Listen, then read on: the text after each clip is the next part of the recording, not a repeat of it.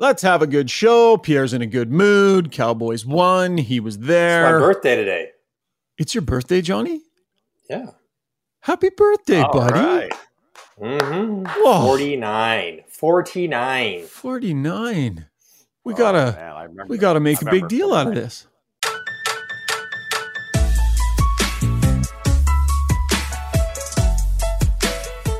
Hello, folks, and welcome to Got Your Back NHL Birthday Edition. Yes, MJ, 49 years of age, and joining us here on the pod to be celebrated in all his glory. Uh, Pierre Yeah. LeBrun also along for the ride.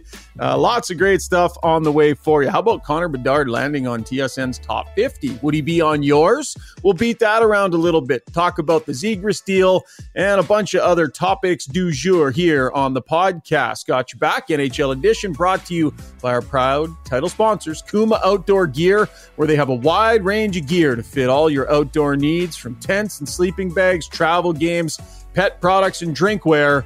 And boy, do they love their new Switchback heated chair. So am I. I have three of them.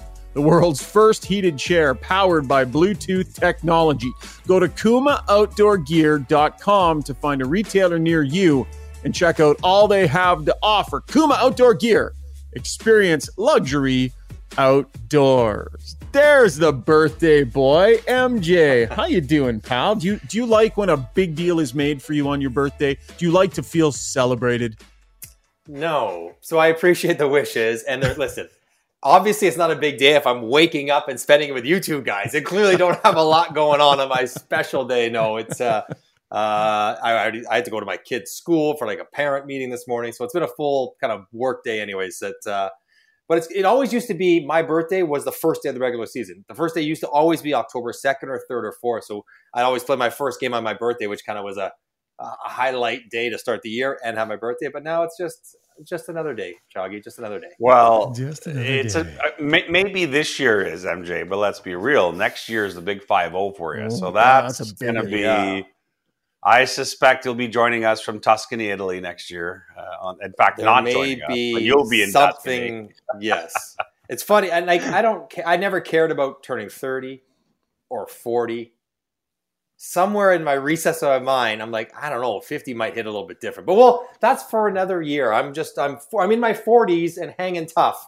That's what I look. You're living at. it. young, Johnny. You're That's living it. young. I mean, That's you're still it. playing tennis. You're golfing like a madman. You're taking care of yourself. You're only as old as your body makes you look. And you, my friend, are not 49. I appreciate that. Yeah, no, it's a good day. Thank you. Appreciate that. P, you're in a good mood. Quickly, I'm going to limit this to 30 seconds or it'll be endless. You were on the road watching your team. How amazing was it? Cowboys get a win. So all I can tell you, and I know the Cowboys are going to break my heart at the end of the year, but that's okay. That's part of the 20 fun. seconds. my last two Cowboy games in person were the Cowboys going to Tampa and retiring Tom Brady in the playoffs last year, and Mhm, then 10 this seconds. past week watching the greatest coach in NFL history, Bill Belichick, in a bad mood for three hours. That's the last two Cowboys games I've been to. Pretty, So pretty they got to get you on the payroll. Well, I, I mean, I don't know why Jerry doesn't have me on the retainer. I'm three and zero in my last three appearances. I think so. the Cowboys Get- game. Come on. Beautiful. Get you there for the playoffs. Beautiful, beautiful. Uh, okay, gentlemen, let's get to our breakdown because there's lots going on right now. And though it is preseason, how much do you read into what you're seeing in preseason? I don't know, but there's some good storylines that are happening around the league. But the first place I want to start, Johnny, is in Chicago, where Connor Bedard uh, hasn't scored a goal yet, but he's made some made some nice plays and made a few highlight reels. But notably for Bedard, gentlemen, he lands on TSN's annual top 50 players lands at number 48, hasn't played a game yet. Does he belong there? Full disclosure, I vote on that. He was not on my top 50. I don't know if you gentlemen want to reveal or not. Johnny, what do you think? Should he be there? I got nothing to hide. He wasn't on my list either, Shoggy. Now, truth be told, I put my list in before he played an exhibition game. Right. And you know how little I care about exhibition games. Like when I played, I didn't care about them. And now that I'm working, I don't care about them. I know they're important for different reasons, but they're not that telling of anything. I was searching out his first game. I think it was St. Louis, or he played against his first game. And I wanted to watch it. I'm like, okay, let's see what he can do. And I watched that game, and you're right, he didn't score. I think he picked up a couple assists, including one in overtime. And I'm like, I might have to rethink this top 50 thing because he looked like he was finding open ice so easily. The idea, like we know what he can do well. We know he can do great. He can shoot, he can handle a puck, kind of create. But what you didn't know was can he find space in the NHL? Is he fast enough? Is he strong enough? And I know it's exhibition, but through two exhibition games, the answer is yeah. And yeah, he is absolutely fast enough and strong enough. And he, he's going to be really, really good. So he should be right around the top 50. Like, think about it 32 teams really? in the league. Is he the best player on a team across the league? That'd be top 32. The best top two players on a team across the league? Probably not, but I don't know. Like, like he's he looks like he might be able to. As little as much as I don't care about preseason Pierre, I'm impressed by his.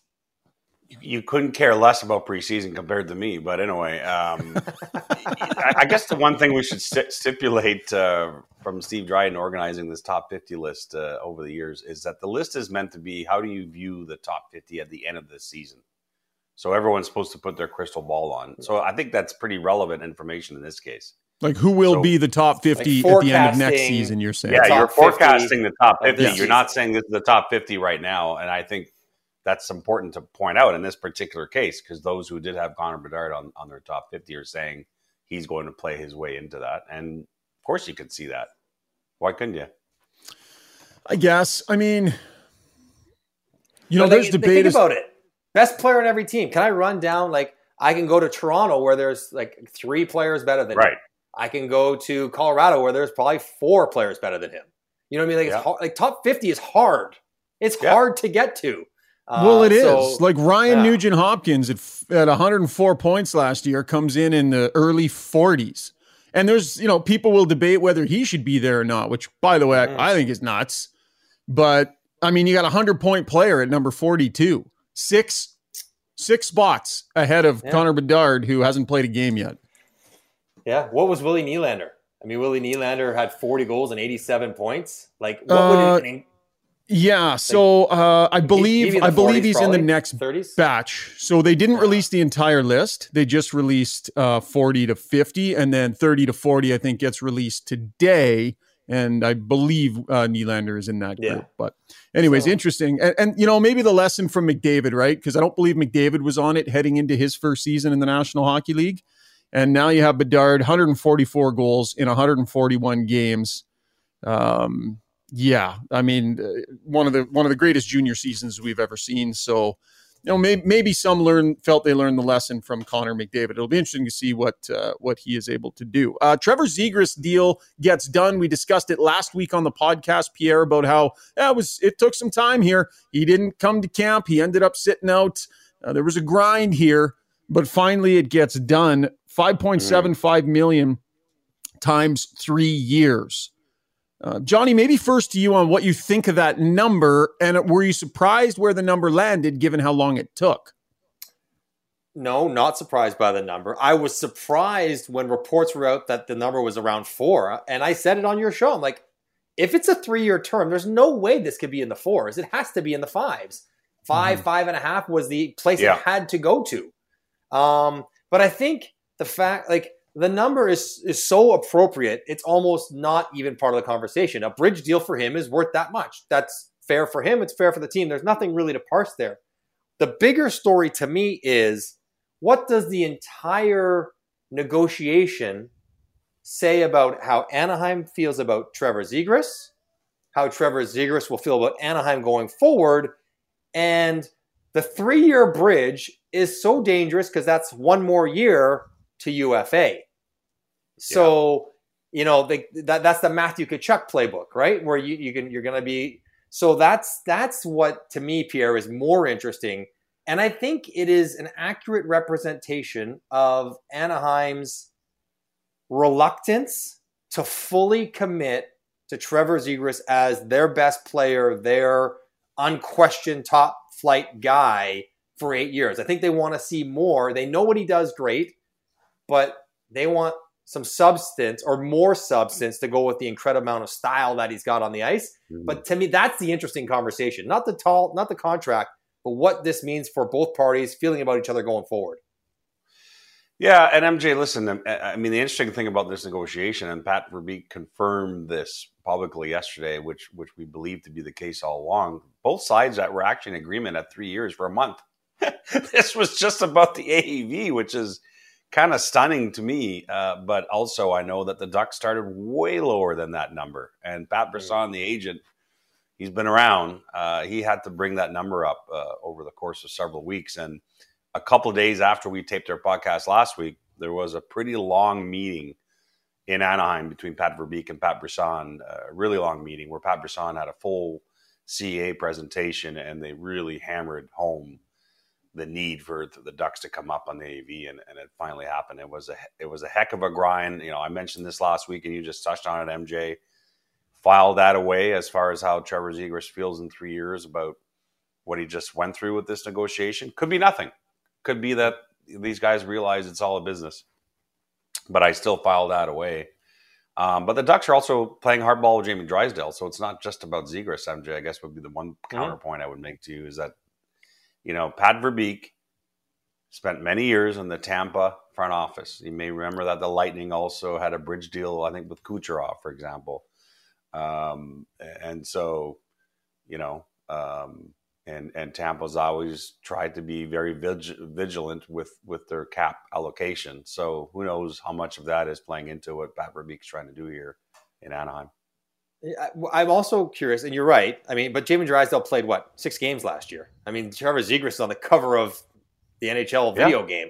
But what Franchise I what player. is fascinating is how do you quantify Q rating? The fact that Trevor Zegras is incredibly popular, the fact that he's on the mm-hmm. video game, the fact that he's in the highlights. What's that worth? And I'm sure Trevor's like, well, that's worth something for marketing, for sales, for our mm-hmm. for our exposure in the market we're in. And I'm sure doesn't buy you any more cap space. Right. And it's not helping me. Like a goal that you flip in Michigan style is the same as a goal I bang in on a rebound. So I don't care how you do it. I don't care. Right. Like that push and pull, I think, is like part of the underlying tone of the conversation they're having back and forth. And Pierre, there yeah. was no appetite from either side to do a longer term deal. Is that just because oh. of question of where the cap is going? I mean, the reason no, I ask I, is because yeah. the reason I ask Pierre is because you know, like the Oilers you know, did eight years with Leon Draisaitl at a time where some people went, "Oh, that feel you." You don't. Yeah. You got to place bets in order to get great yeah. bargains, and clearly they chose not to place a bet here.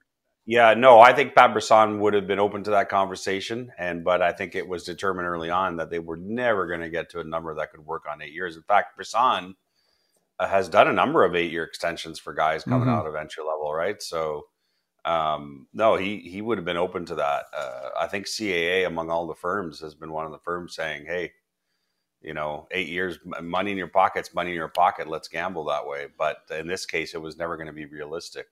I, and you're right. Now, now the thing is the the upside for for Zegras, outside of the fact I think he got a fair bridge deal here, is that if the cap is going to go up, like everyone is saying, and, and I want to be on record that I'm, I'm in that little minority that's a bit dubious about where the world is in general here economically, not just hockey wise. I mean the world, and so we'll see where the cap goes in the next few years. I think it's, I think the cap's going to go up next year, and then after that, let's see where the world is. If if you follow my drift, that but anyway, well, I'm just dun, dun, dun, dun. I'm just reading headlines, boys, and reading what people are saying. You. But uh, you know, if the cap does go up, though, uh, you know, in consecutive years. Uh, to the numbers that everyone is project are projecting, then then Zegras' leverage, if he continues to blossom in a franchise players, I mean, he's that's going to be a big deal next time around. No Quite question. the downer on your birthday there, Johnny. My goodness, hey. Well, let's just I, hope I better, you make it. To, let's hope we all make it to your fiftieth. I better I have a good day today. It might be the last birthday I ever celebrate. Thanks, Pierre. Appreciate uh, it. Okay, moving on to t- moving on to Tampa Bay. Andre Vasilevskiy. That is a gut punch for a team that boy they rely on him big time. Johnny, six straight years in the playoffs. We don't know exactly what the move is going to be to replace Vasilevskiy, but I mean, where Tampa is concerned, are we? You look at that division. Are we kind of getting into territory where that year of you know six years of consecutive playoffs maybe comes into jeopardy here a little bit? They'd have to go real bad in net for that to happen. I mean, Tampa's mm-hmm. still a strong team. I know they've robbed their depth. I get that, but their high end guys are still there. Presumably fresher than they've been in a while, other than Vasilevskiy, Right. because they just had five months off for the first time in five years. So I think like that all should like they they should make the playoffs, Mhm. provided they get even around average goaltending. They don't even need above average goaltending. Now the problem is, so Jonas Johansson has had some tough moments in the NHL. And I know he played three games in Colorado last year and they were good, but it's three games. Like generally speaking, he's not been good in the NHL. Their other backup, I think, is Matt Tompkins, who I saw play in the Olympics and maybe at the World Championships. Prominent European goaltender. Who knows? Maybe he's the next Tim Thomas. Doubtful. But like you're going with some real, real wild cards in a position that they've always been able to say, our guy's better than yours. And that guy has been doing it consistently, 60 plus starts a year. It's a significant, significant injury. Not so much that it's going to cause them to lose and miss the playoffs, but just they're going to be in the pack now and kind of grinding more than they otherwise would. But I just think in Pierre, like the waiver wire has to be attractive to them, whether it's Alex Lyon in in in Detroit mm-hmm. or Martin Jones in Toronto, just a salary they can then sink and not cost them anything whenever Vasilevskiy gets healthy, but someone who's just got a little experience. And there are third goalies who make 900 grand floating around that I would trust more than Matt Tompkins or Jonas Johansson going forward. So not the end of the world, but if it lingers, trouble. If it if it if it's six weeks or eight weeks and he come back and he's something like he was before, which we expect him to be, they should be okay. Yeah, and obviously the salary cap is such a huge consideration as always for Tampa, and and and the thing is, like you know, again, Vasilevskiy, Uh, you can't use his money; he's going to be back. So so they're so tight against it, and and what Julien Brisebois plans here is that he wants to make sure that when Vasilevskiy comes back, that they're in the healthiest possible cap situation where it allows them to be at their deepest possible. So translation obviously is that they don't want to spend too much money before the season even starts because then you can't recoup that under the cap. So so they're in a delicate position, but there are cheap options like you just mentioned. You know, the dilemma for me, I wonder for them is this. They probably I bet you in the perfect world they'd like to see how the year started with what they have and then react. Mm. But then you may not It's be the able waiver to clean. get right. Right. Then the waivers opportunities are kind of done and, and you don't get a shot at a Martin Jones or whoever else. Now Yaroslav Halak is still sitting there. Halak's working out in Boston every day. I have absolutely full confidence that Allan Walsh phoned Julien Brisebois within 30 seconds of that Vasilevskiy news. Um, so there are other options, but yeah, it, I think the delicate balance is is is do we act and when do we act? And those things may not line up perfectly for what Tampa would want. Sticking with the goaltenders, I'm going to read some statistics here for you. Jack Campbell, two games played, Mhm. two goals against on 68 shots, 971 save percentage. It's good. Stuart Skinner, two games played, six goals against on 50 shots, 880 save percentage. Now, Not as good. we all admit preseason doesn't matter. Doesn't matter, doesn't matter, doesn't matter. Doesn't matter for goalies, gentlemen. Like, I'm not is Jack Campbell making a case here for the net opening night? Sure. I'm not a goalie, so I don't know how good they need to feel. Like as a player, I didn't. I mean, I wanted to play well. It'd be nice to score a goal in an exhibition game, but other than that, like it didn't really matter, right? Like once you're in the NHL. But I don't. What is interesting about Edmonton and that dynamic is that Jack Campbell was brought in to be the starter. It's not like he's usurping the guy who, like, it's a big. It's a big shocker that Jack Yeah. Campbell makes the money. Jack Campbell's got the term. He's Yeah, usurping Campbell- the usurper. Right, exactly, exactly. And if it was, and if it could happen last year to Campbell, it could sure as heck happen this year to Skinner. As much as we like Stuart Skinner and the great year he had last year, Edmonton's in a spot where they got two goalies who both can be pretty good. Two goalies who maybe you don't know exactly year over year how good they will be. So you're going to go with whoever's better. And if Jack Campbell was his off year last year, adjusting to a new city, new pressure, contract, whatever, and this is the Toronto Maple Leaf version when he had the good year, th- then he's the starter, and he's the starter year day one. I don't think there'll be any half the time. The goalie who starts the first game is as much about resume as it is about who's playing better at that moment. Right? It's whoever's supposed to start game one. And in Edmonton, Pierre, I don't know if the others would have to look at Stuart Skinner and say, "You clearly have to be the guy." It's a big deal if you're not. They just go with whoever's playing better. So in this case, we hate preseason. It does not matter. It may matter enough here to get Jack Campbell, get Jack Campbell game one. Yeah, and that's why it would be important for Woodcroft to set the stage in the market by saying, "Listen, you know, set the expectation that that you know it could be either guy that they're going to ride the odd hand." That's to me, you want to get ahead of the narrative in a, in a passionate hockey market like Edmonton, and make sure this doesn't get a life of its own as far as being controversial. Um, I mean, that would be an unbelievable story for the Oilers if Jack Campbell can bounce back and not be a one, but just be a guy between one A and one B, where where you're alleviating the kind of burden that I think Skinner ended up with last year. We all know about the sports science, the starts for goalies. I mean, the perfect situation is that you have two guys that can carry the ball here. Mm-hmm. And, and, listen, I, have heard from some Oiler fans, uh, you know, well, we don't have a true, true elite guy.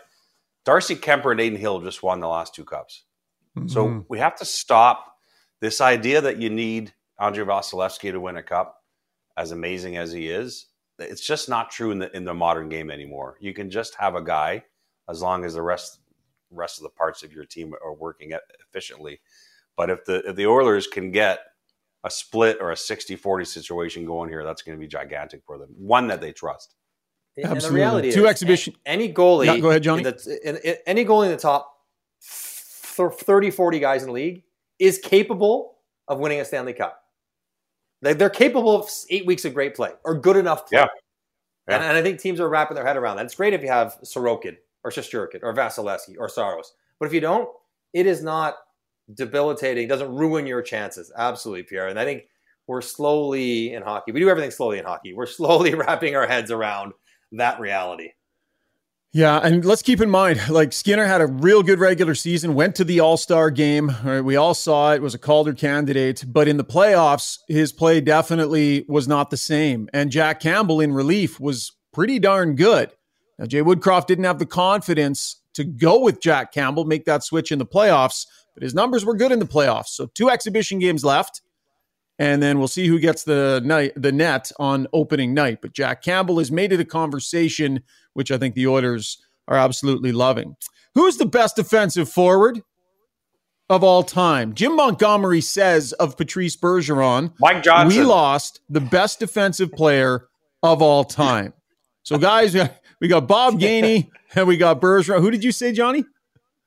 Pierre I said, said Mike Johnson. yeah, what? that's the yeah, that's Listen, quite the birthday gift you just bestowed Listen, upon him a you, steaming pile you, of BS. you ask my coaches, they'll tell you I was a good defensive player. Not sure, the best of all time, but I was a good defensive player. You're okay, well then, then you're, player, you're qualified to go first. Player. Yeah, yeah. you so, get to go so first this on this hard, answer. Though, because it, although it's my birthday, and thank you both for telling everyone how old I am. I don't remember Uh-oh. Bob Gainey playing, right? Like I don't know what that looked like. I know reputationally, Bob Gainey was my GM when I played in Montreal but I don't remember what he played like. I will say this. I mean, the results speak for themselves. Bob Gainey did a lot of winning in a lot of ways. He was unique in the sense that he played in an era where he was kind of big and physical and sort of embraced that role when there didn't really, I don't think there was quite a, as common an idea like you're a checking centerman sort of thing.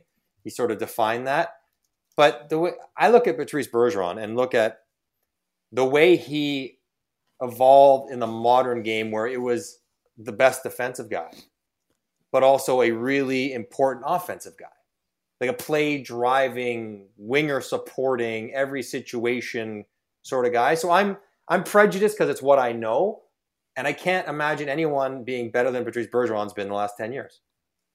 Yeah, and I think the vast majority of us always take a center over a winger in all kinds of different debates. We used mm-hmm. to have those debates about Crosby and Ovechkin for different reasons. But you know, I, I think we also have a lot of younger listeners and younger fans who clearly, you know, didn't watch Bob Gainey play. I was young. I mean, I was five, six, seven years old when Bob Gainey's heyday. I do remember watching him play. But I always go back to the quote from uh, Viktor Tikhonov, who in 1979, and again, translated at the time, but was famously quoted as saying he thought Bob Gainey was the best player in the world based on his technical skills. And it's a quote mm. that that made the rounds for many years um, from Tikhonov, and it was probably based on again the the other side of the puck, not seeing a player that level focus so much on that side of the puck. And Um, and, and listen, I mean, I don't even know if this is true, but I mean, you guys have probably heard this. I mean, was it not the Selke Trophy came about because they had to find something for Bob Gainey to, to sort of reward that part? I mean, he won the first batch of them, right? And um, but again, Patrice Bergeron in the modern game, 200 feet, impossible to win a face-off against him. So much ahead of the play, uh, everything like Patrice Bergeron was uh, as close to a perfect 200 foot player as we've seen in the, in the modern game. So I don't like these all time debates because the eras are different and it's hard to, to judge those things. But how can you go against Patrice Bergeron? Selke introduced in 77 because of his excellence. These are notes from the Quizmaster. Earned honor the first four years it was awarded. Won five Stanley Cups. Bergeron earned the Selke six times. How about being a finalist 12 straight years? That's, well, that's unbelievable. That's crazy. That's crazy. That and the crazy. crazy part is we have different ways to measure defensive impacts now. And I'm sure if we had those ways back in Bob Gainey's era, his would have been through the roof. But like yeah. last year, the year Patrice Bergeron retired off of, he had like the best defensive metrics of his entire career. Was his last year. Like that's mm-hmm. how great he still Unreal. was and is. Like yeah, I, I don't know. And I'm not going to, I don't know. Again, errors are hard. It feels like playing defense now is tricky. like everyone's, everyone's a great skater. Everyone right. can shoot. Like they're like, I'm, I'm not, I don't know if there was as many good players in a roster, offensive good players in a roster in 1979 as there are in 2022. It, it right? also like, like, more threats now. Yeah, and I think it it, it probably again I was so young uh, when the Habs were winning all those cups in the '70s, but if you look back at that team that won four in a row in the '70s, we think of them as Guy Lafleur, you know, Ken Dryden the net, but but really we think about how they were an offensive team, just like the Oilers a de- decade after them, right? But if you think now about Bob Gainey and his Selke trophies, Jacques Lemaire, another defensive genius playing on that team. The big three on the blue line with Robinson, Savard, and Lapointe. I mean, they they kind of had both, both sides of the puck covered there. Maybe in an era where that wasn't appreciated as much.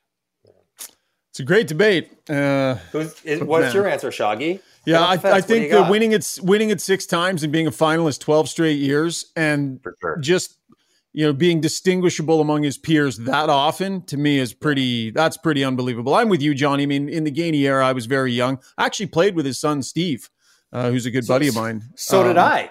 Not, I played with him in Arizona. Oh, okay, yeah, yeah. We were we yeah. were rookies together in Kamloops. Um, he, yeah, he great, great family. Blew his ACL out on the crazy Ovechkin goal in Arizona.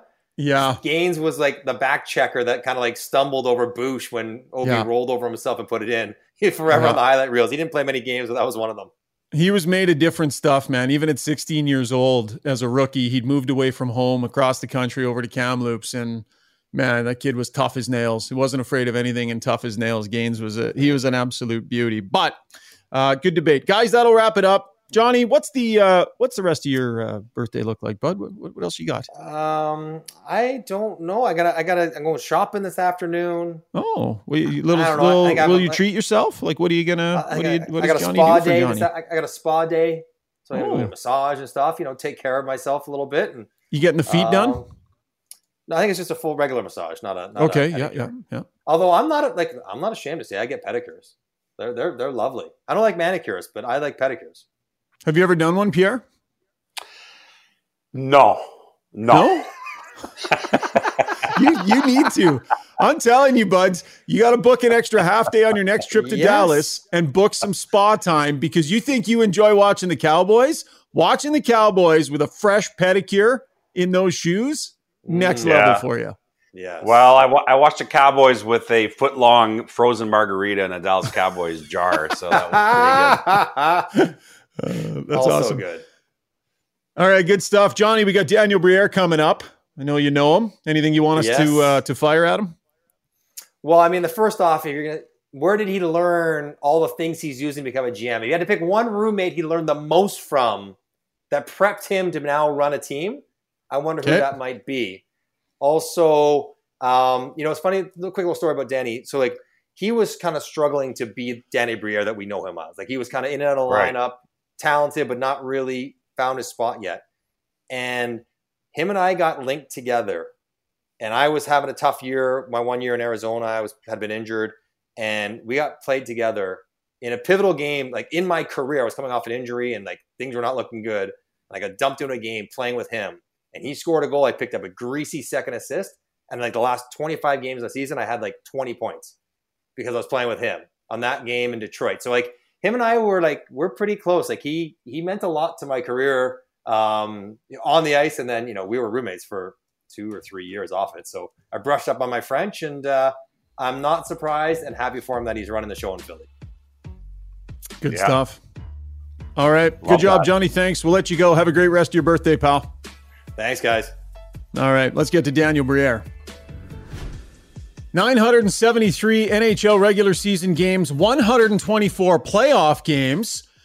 But Daniel Brière, if I were to ask you your points per game in the regular season versus your points per game in the playoffs, any idea how the, what the relationship would be between the two? Um, not exactly. I know it was a little higher in the playoffs, I believe. Uh, a little higher, 0.71 points per game in the regular season, which is fantastic. 0.93 in the playoffs, buddy. You showed up when it mattered. I wish I had a, a clear explanation for you why that happened. I think it was it was just luck. Um, but it, you know, there's nothing like the playoffs. It's the best time of the year. It's still my favorite time of the year. Hopefully, we uh, we can get our Flyers back on there soon. So before you we know, get started, uh, for sorry, yeah. Pierre, for real, we got we got well, we got to carry Johnny's message to him, right? like Mike Johnson, oh right, uh, usually on the podcast with us, who just just hopped off. He wants to know if there was a particular roommate of yours who inspired you and gave you the base of knowledge that you needed to one day become a success, successful executive. If there was any particular roommate that helped you with that. Was was he looking for himself in uh, in that question? big time. I kind of have the sense that that's what he was looking for. Uh, but he was a. I'll I'll give him that much. I loved playing with Mike. Um, it was one of my favorite uh, line mates. He's so creative. Um, you know, playing with him in, in Phoenix kind of got me uh, got me started. Him and Shane Doan were uh, two of my favorite line mates in Phoenix. You know, I, I go back, Danny, and you and I have talked about this a few times over the years, but this is a time of year right now where every day we're all looking at the waiver report, right? There's some important cuts being made by teams. And it's still unbelievable to me. Not only did you go on waivers back at the start of the 2000 2001 season, but that you went unclaimed. And, and I know you've talked about this, but you know, if you can remind, especially our younger viewers, what that experience was like, and probably what kind of fuel it gave you for the rest of your career. Yeah, it, it was a wake up call, definitely for me. I, um, I, you know, I, I knew there's a, a, chance that the Coyotes would put me on waivers, uh, but in my mind, I, I thought for sure I, would be claimed and I'd have to, you know, have to go play somewhere else. Uh, I didn't want to leave at the time, uh, Phoenix, but I, I, thought if they put me on waivers, um, someone will give me a shot somewhere else. Um, the next day when I got the call telling me that I was I had cleared and I was going to Springfield, uh, back to the minors. I, I couldn't believe it, mm-hmm. and it was it was tough on the ego. You're looking around and you see other uh, other players, some teammates, some friends, uh, other players that you've played against uh, for a long time, uh, being claimed. Um, and you're not. It, it, was definitely a wake up call, and and I remember being being down for probably a day or two, um, and then and then it was time to um, you know pick myself back up and realize that there was something missing in my game. I had to adjust. I, I needed to play harder. Um, definitely had to change something. Um, so, so for me, it was probably one of the best things that happened. Uh, clearing uh, waivers, it, it, really forced me to look at my game a little deeper and um, evaluate myself better.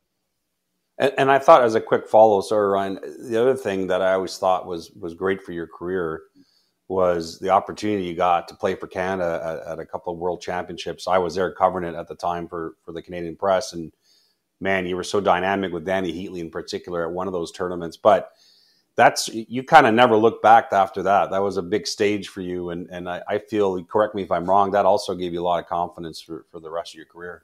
You're totally right. You know, it, it kind of made me realize that I could play with some of the best players in the world. Um, you mentioned Dany Heatley. Um, you know, having the chance to be on the line with him and um, able to, uh, you know, con- contribute with him on the top line for Hockey Canada there was was a huge confidence booster. And go, coming back the following year, now I, I felt I saw myself as you know, kind of different wave. I was I was now a player that uh, was expected to make a difference. That's how I saw myself coming back. But yeah, those those two years, back to back years with Hockey Canada, the World Championship, were um, you know something I'm still very proud of. Uh, have the chance to wear that jersey, but what it did for my career was huge. So you're into the weeds now in your new job. You're right into it. Uh, how would you say you're uh, enjoying the job? And are, are there parts of it? And, and listen, you, you've been around this for a long time, so I'm not going to suggest anything really surprises you. But in terms of your day to day and all of the different things that you're taking on, what are you finding the most engaging, and what are you finding the parts of it that you're like, oh boy, this is this is part of the job?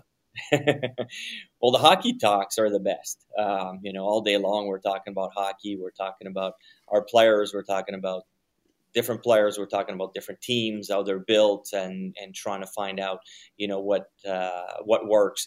Um, you know, the part that is, and I knew that, but the part that is not as much fun. Uh, what we're going through right now is, you know, telling players that they're being sent down to the minors or being put on waivers. That's, you know, it's not something that um, nobody really, I think, enjoys doing, but it needs to be done. It's probably the part that, uh, you know, I, I, could skip if I if there was a possibility, but it needs to be done. What's your approach to that? How engaged are you in these conversations in your position, and what do you recall about times in your career where you faced those conversations, and what did you take into the way you handle it? Yeah, I, I, try to put myself in her in, in her shoes uh, when when I call them in, and I try to be very honest with them. You know, some discussions are a little easier than others. There's guys that um, that say they they've had a great camp and you know they're knocking on the door now they have elevated their stocks. That, that's an easier decision uh, decision or uh, conversation. Um, the ones that are tougher and, and, is when guys haven't had a good camp and um, you have to tell them. Uh, I, would rather be honest and, and, not lie to them because as a player, that's what I wanted. Um, you talk about baptism by fire. I mean, listen, you you you you know you become Flyers GM, and you get the green light. Correct me if I'm wrong. To really rebuild this team, whatever fashion you see fit. In other words, a real rebuild, um, which was difficult in the cap era. Uh, you made some a couple of significant trades, uh, Danny, in the offseason, but certainly not one that wasn't as big, perhaps, as, as you had tried. I know you got to be careful. You can't mention Torey Krug by name, but what it, what was that like for you to go through that with St. Louis? And again, I know you got to be careful, but you know something looked perhaps to have been done, and and then it didn't happen. Again, this is your your first time as GM in the NHL. What was that like?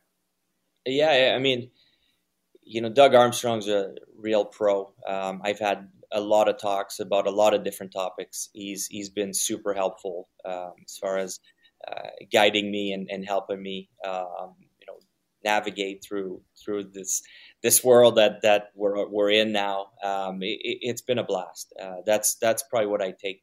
Um, you know, one thing that I've I've been amazed is how helpful all of these guys are. Um, you know, I've had a few comments from other GMs that look, there's only 32 of us, um, so we try to help each other. Don't be afraid to ask for help. And you know, that's that's not something I expected. I expected the guys to come in and, and all be against each other, and and obviously we, we all want to win. We all we're all super ultra competitive.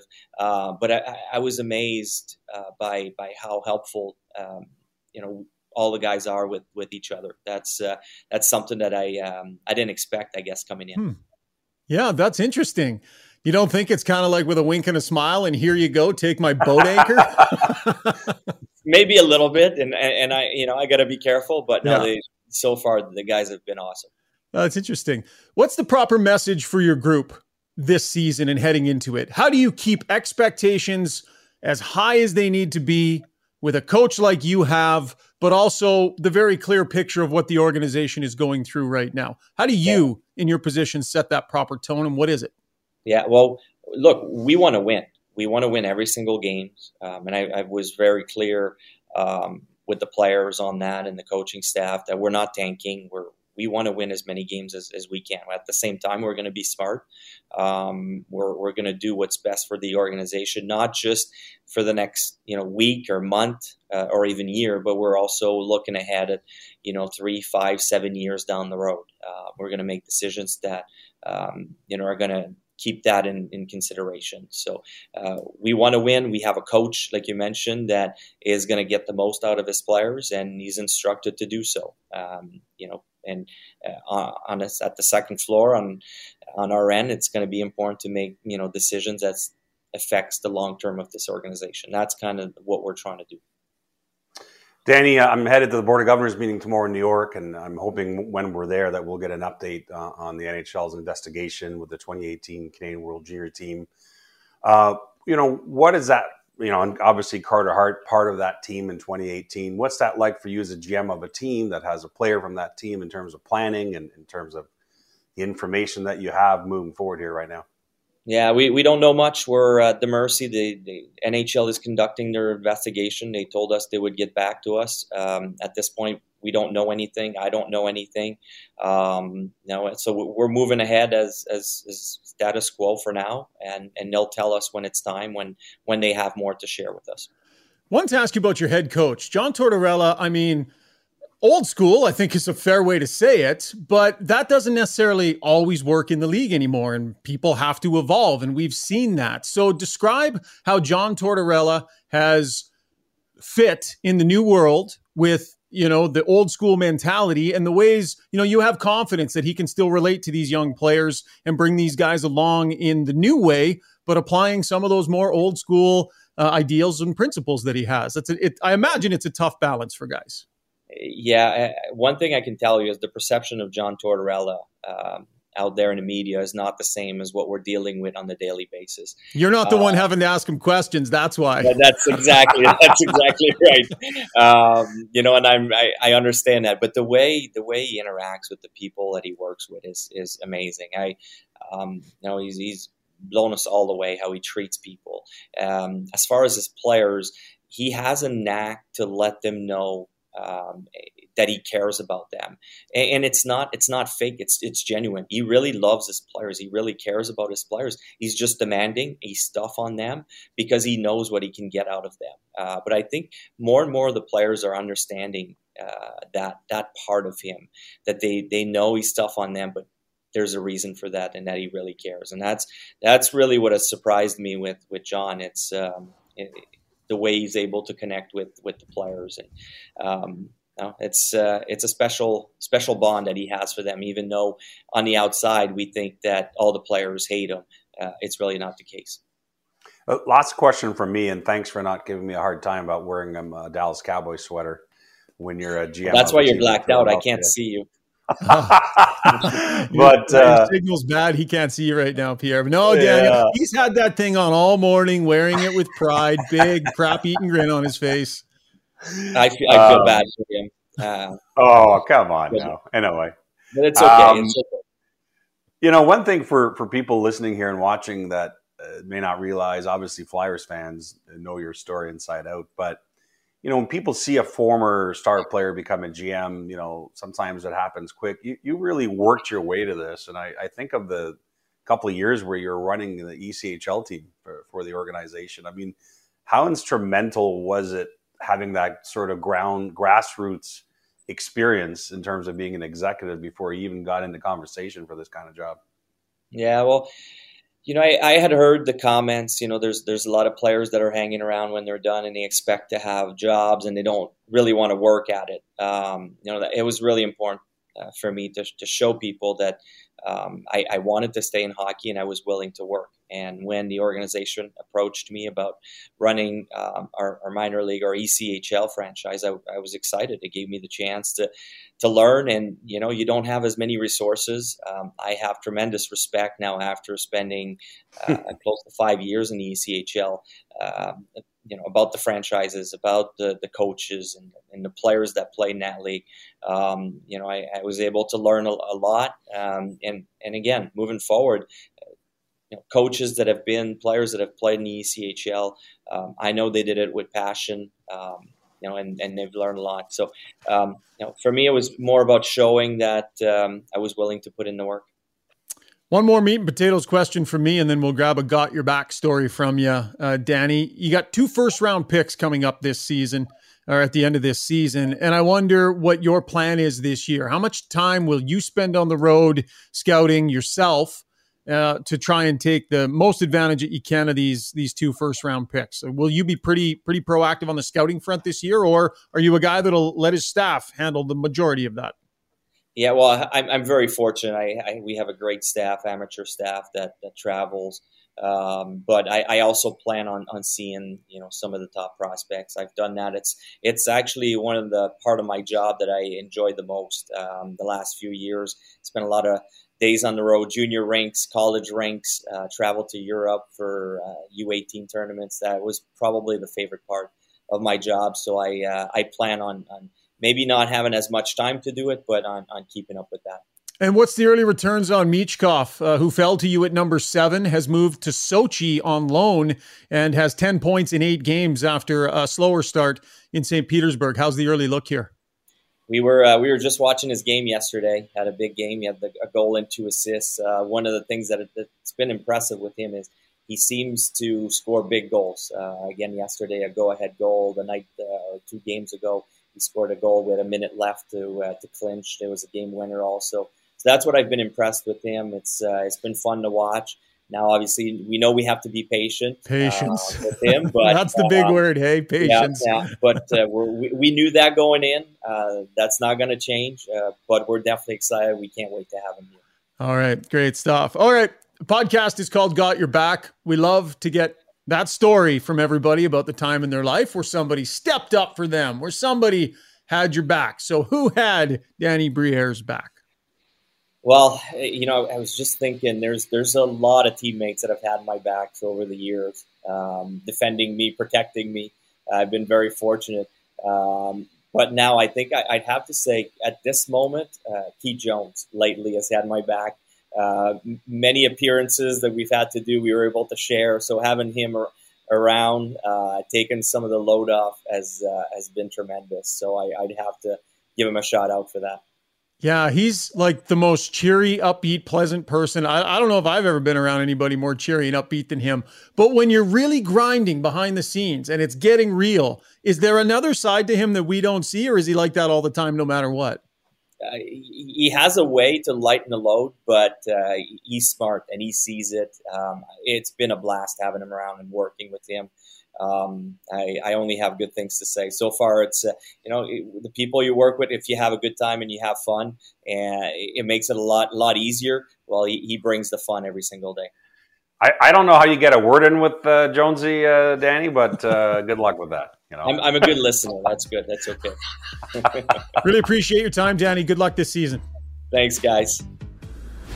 And a big thanks again to Daniel Brière for joining us today. Before we wrap the podcast, uh, we just wanted to send our thoughts, our prayers, and our condolences to Kelsey Snow and the entire Snow family. We all watched Chris's incredibly courageous battle with ALS.